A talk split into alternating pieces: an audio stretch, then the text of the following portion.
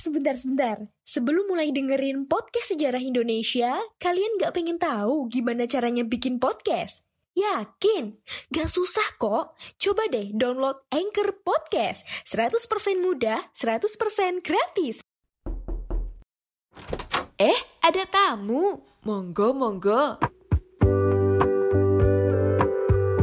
Selamat datang di ruang tamu Podcast Sejarah Indonesia.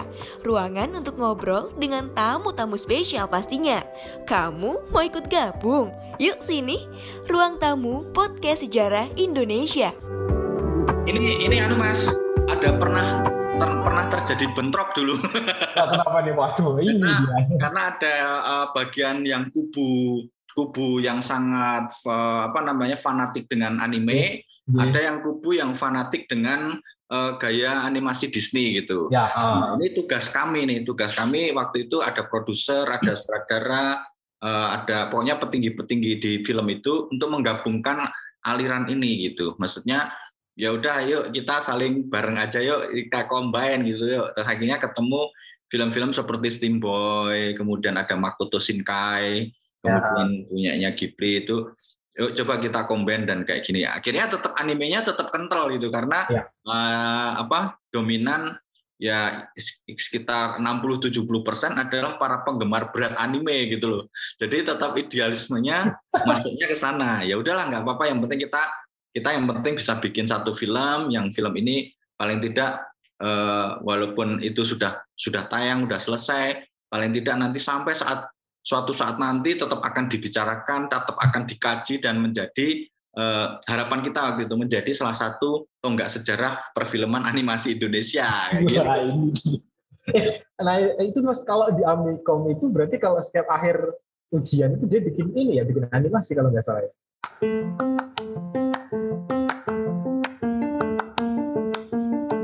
Halo Sobat Poseidon, kalian pasti sudah tidak asing lagi dengan Anchor. Yap, aplikasi penyedia jasa untuk para podcaster pemula dan juga pro.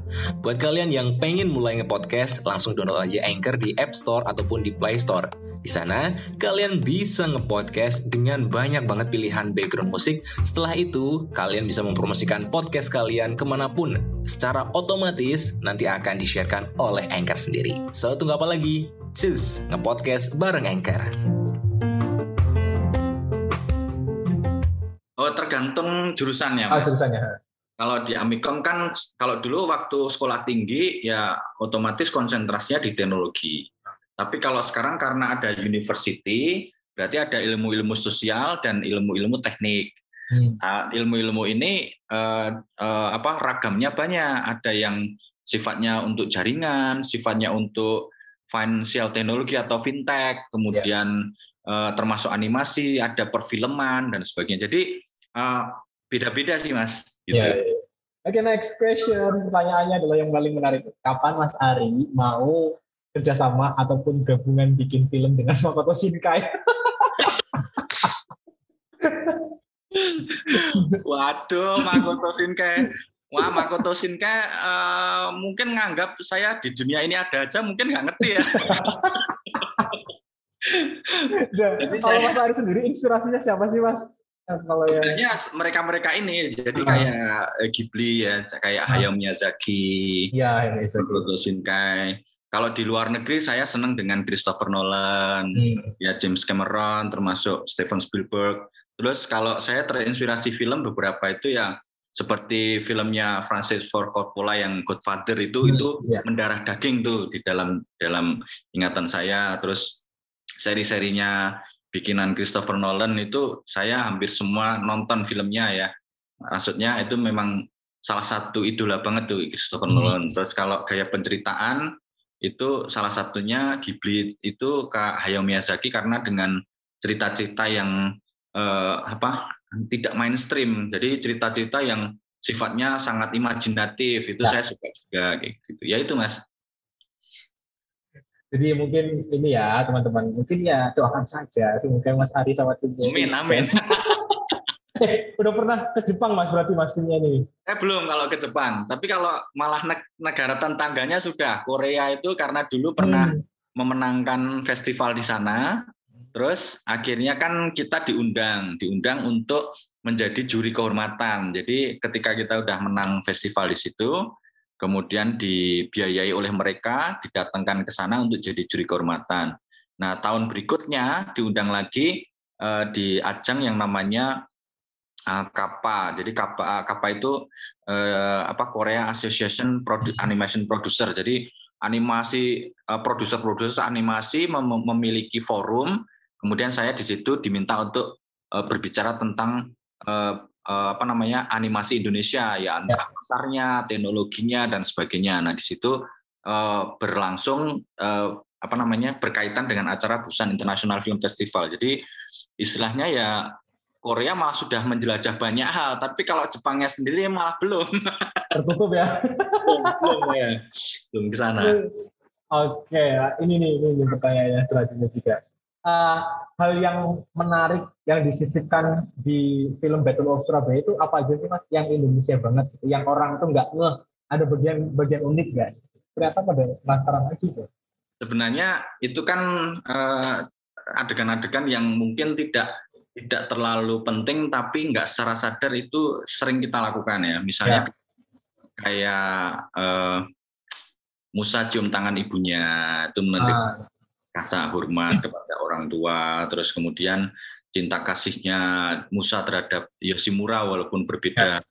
Kita kan orang Indonesia itu punya jiwa toleransi, punya jiwa sosial yang tinggi, bahkan itu orang asing pun kita hormati, kita no, tidak yang kemudian uh, sangat rasialisme gitu, walaupun masih ada rasialisme di Indonesia juga masih ada gitu.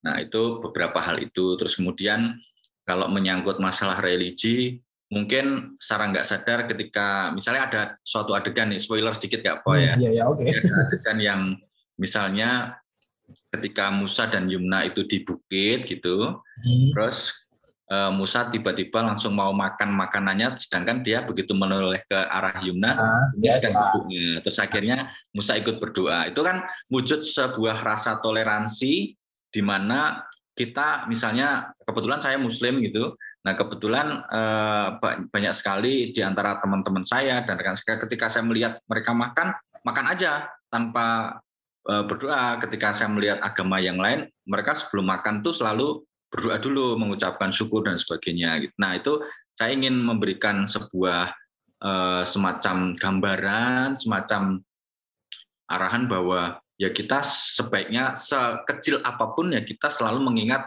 adanya kekuasaan yang lebih besar yaitu Tuhan yang Maha Esa. Itu sebenarnya uh, ya apa ya kayak pesan-pesan kecil yang mungkin ah. orang bahwa itu uh, se seolah seperti humor, ah. tetapi itu sebenarnya humor humor apa ya? Humor intelektual gitu. lagi makan gitu sampai oh ternyata berdoa iya gitu oke okay, next nih pertanyaan selanjutnya ada lagi nih mas kok bisa uh, pengisi suaranya ataupun kok bisa ketemu sama Modi Ayunda terus kemudian Reza Rahadian itu, itu itu siapa yang milih? Mas Ari milih sendiri atau gimana? Itu itu asik tuh mas sejarahnya. Kita kan punya Facebook. yeah, sejarahnya nih. Kita punya Facebook. Di ah. awal-awal ketika uh, kita kebingungan uh, siapa ya kira-kira artis yang cocok buat uh, peran Jumna gitu. Yeah. Ya, kita kayak di Facebook itu ada fasilitas pool ya, ada iya. fasilitas yeah. pool untuk uh, siapa nih? Tadinya ada pilihan banyak, ada waktu itu kan masih zamannya JKT 48 gitu. Ya, itu, ini ada yang lain juga. Kenapa nggak anggota JKT 48 yang jadi yang jadi, jadi di situ, itu yang leadernya itu dulu. Dulu juga kita kita masukkan di dalam polling terus ada Rachel Amanda, yeah. kemudian ada Maudi Ayunda gitu. Ternyata sebagian besar dari audiens itu memilih mau di Ayunda gitu.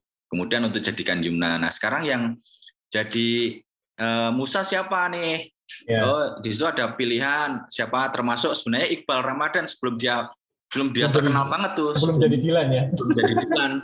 Tapi ternyata ketika kita kontak manajemennya, uh-huh. uh, Cowboy Junior itu Cowboy Junior ya dia yeah, ya, itu tidak membolehkan orang untuk eh, apa grupnya itu untuk apa namanya beraktualisasi sendiri. Jadi harus grup. Nah, kalau grup kita terus yang lain mau dikasih peran apa? Jadi tentara-tentaranya. Nah, akhirnya nggak jadi. Harusnya tadinya Iqbal tuh, tadinya harusnya Iqbal Ramadan harusnya. Ah, ah. Nah, akhirnya kita uh, ada uh, kerjasama dengan uh, Daber apa perkumpulan Daber di Jakarta, terus memilih namanya Mas Ian Saibani. Ternyata ketika di audisi kok suaranya cocok nih gitu. Hmm. Walaupun itu jadi pertanyaan, Ya. karena lu ini kan Musa kan ceritanya di Surabaya, kok logatnya Jawa Barat. Nah, kamu nggak ngerti sejarah ya. Oh, berarti Mas yang siapa tadi Mas Iksan Syahbani ini. Iya, Mas Ah. Ian Saibani itu kan uh, logatnya agak Jawa Barat, agak Jakarta lah. Ah, Nah, ah, itu ah. saya sebenarnya ada tujuan gitu. Tujuannya apa? Saya ingin meluruskan sejarah bahwa perang Surabaya itu bukan perangnya orang Surabaya. Oh, perang Surabaya itu perangnya orang Indonesia, bahkan dari eh, Kalimantan, Sulawesi, Jawa Barat, Jakarta itu datang itu berbondong-bondong ke Surabaya untuk mengikuti perang itu. Itu yang lupa orang-orang Indonesia itu lupa. Mereka taunya orang Surab eh, perang Surabaya itu hanya orang-orang yang yang eh, istilahnya kayak kayak orang-orang yang eh, pu- punya logat Ja- Jawa Timuran gitu. Nah, itu yang salah menurut saya. Kayaknya saya eh, mem- mem- memilih eh, musanya itu bukan orang Jawa, orang Jawa Timur, justru yang orang Jawa Timur ya seperti Cak Soleh itu Ya, itu betul-betul orang Jawa Timur itu yang saya datangkan ya. itu. itu. Oke. Kalau Reza Rardian karena eh, kita pemilihannya waktu itu ya Re- Reza Rardian lagi tren ya maksudnya Nah, naik ya. tahu dalam hal ini bisa menaikkan apa eh, apa rating untuk penonton. Tapi ternyata sebenarnya apa pun itu lebih kepada marketing secara global bukan hanya Ya. dari artisnya gitu. Hmm. Tapi Reza Rardian memang bagus aktingnya. Ya, Jadi itu dari segala yang dubbing itu yang paling cepat ya Reza Radian. Reza Radian itu hanya butuh setengah hari untuk menyelesaikan dialognya si Danu gitu. berarti karena emang sudah berpengalaman di bidangnya. Pengalaman dan asik juga sih orangnya cepat-cepat di untuk apa diajak di direct itu cepat gitu. Iya sih ya. Jadi ya ya alhamdulillah sampai kemudian kita sudah punya ini jadi. Nah ini pertanyaan selanjutnya adalah next project apa Mas Ari? Masih Ya, bikin film panjang nggak?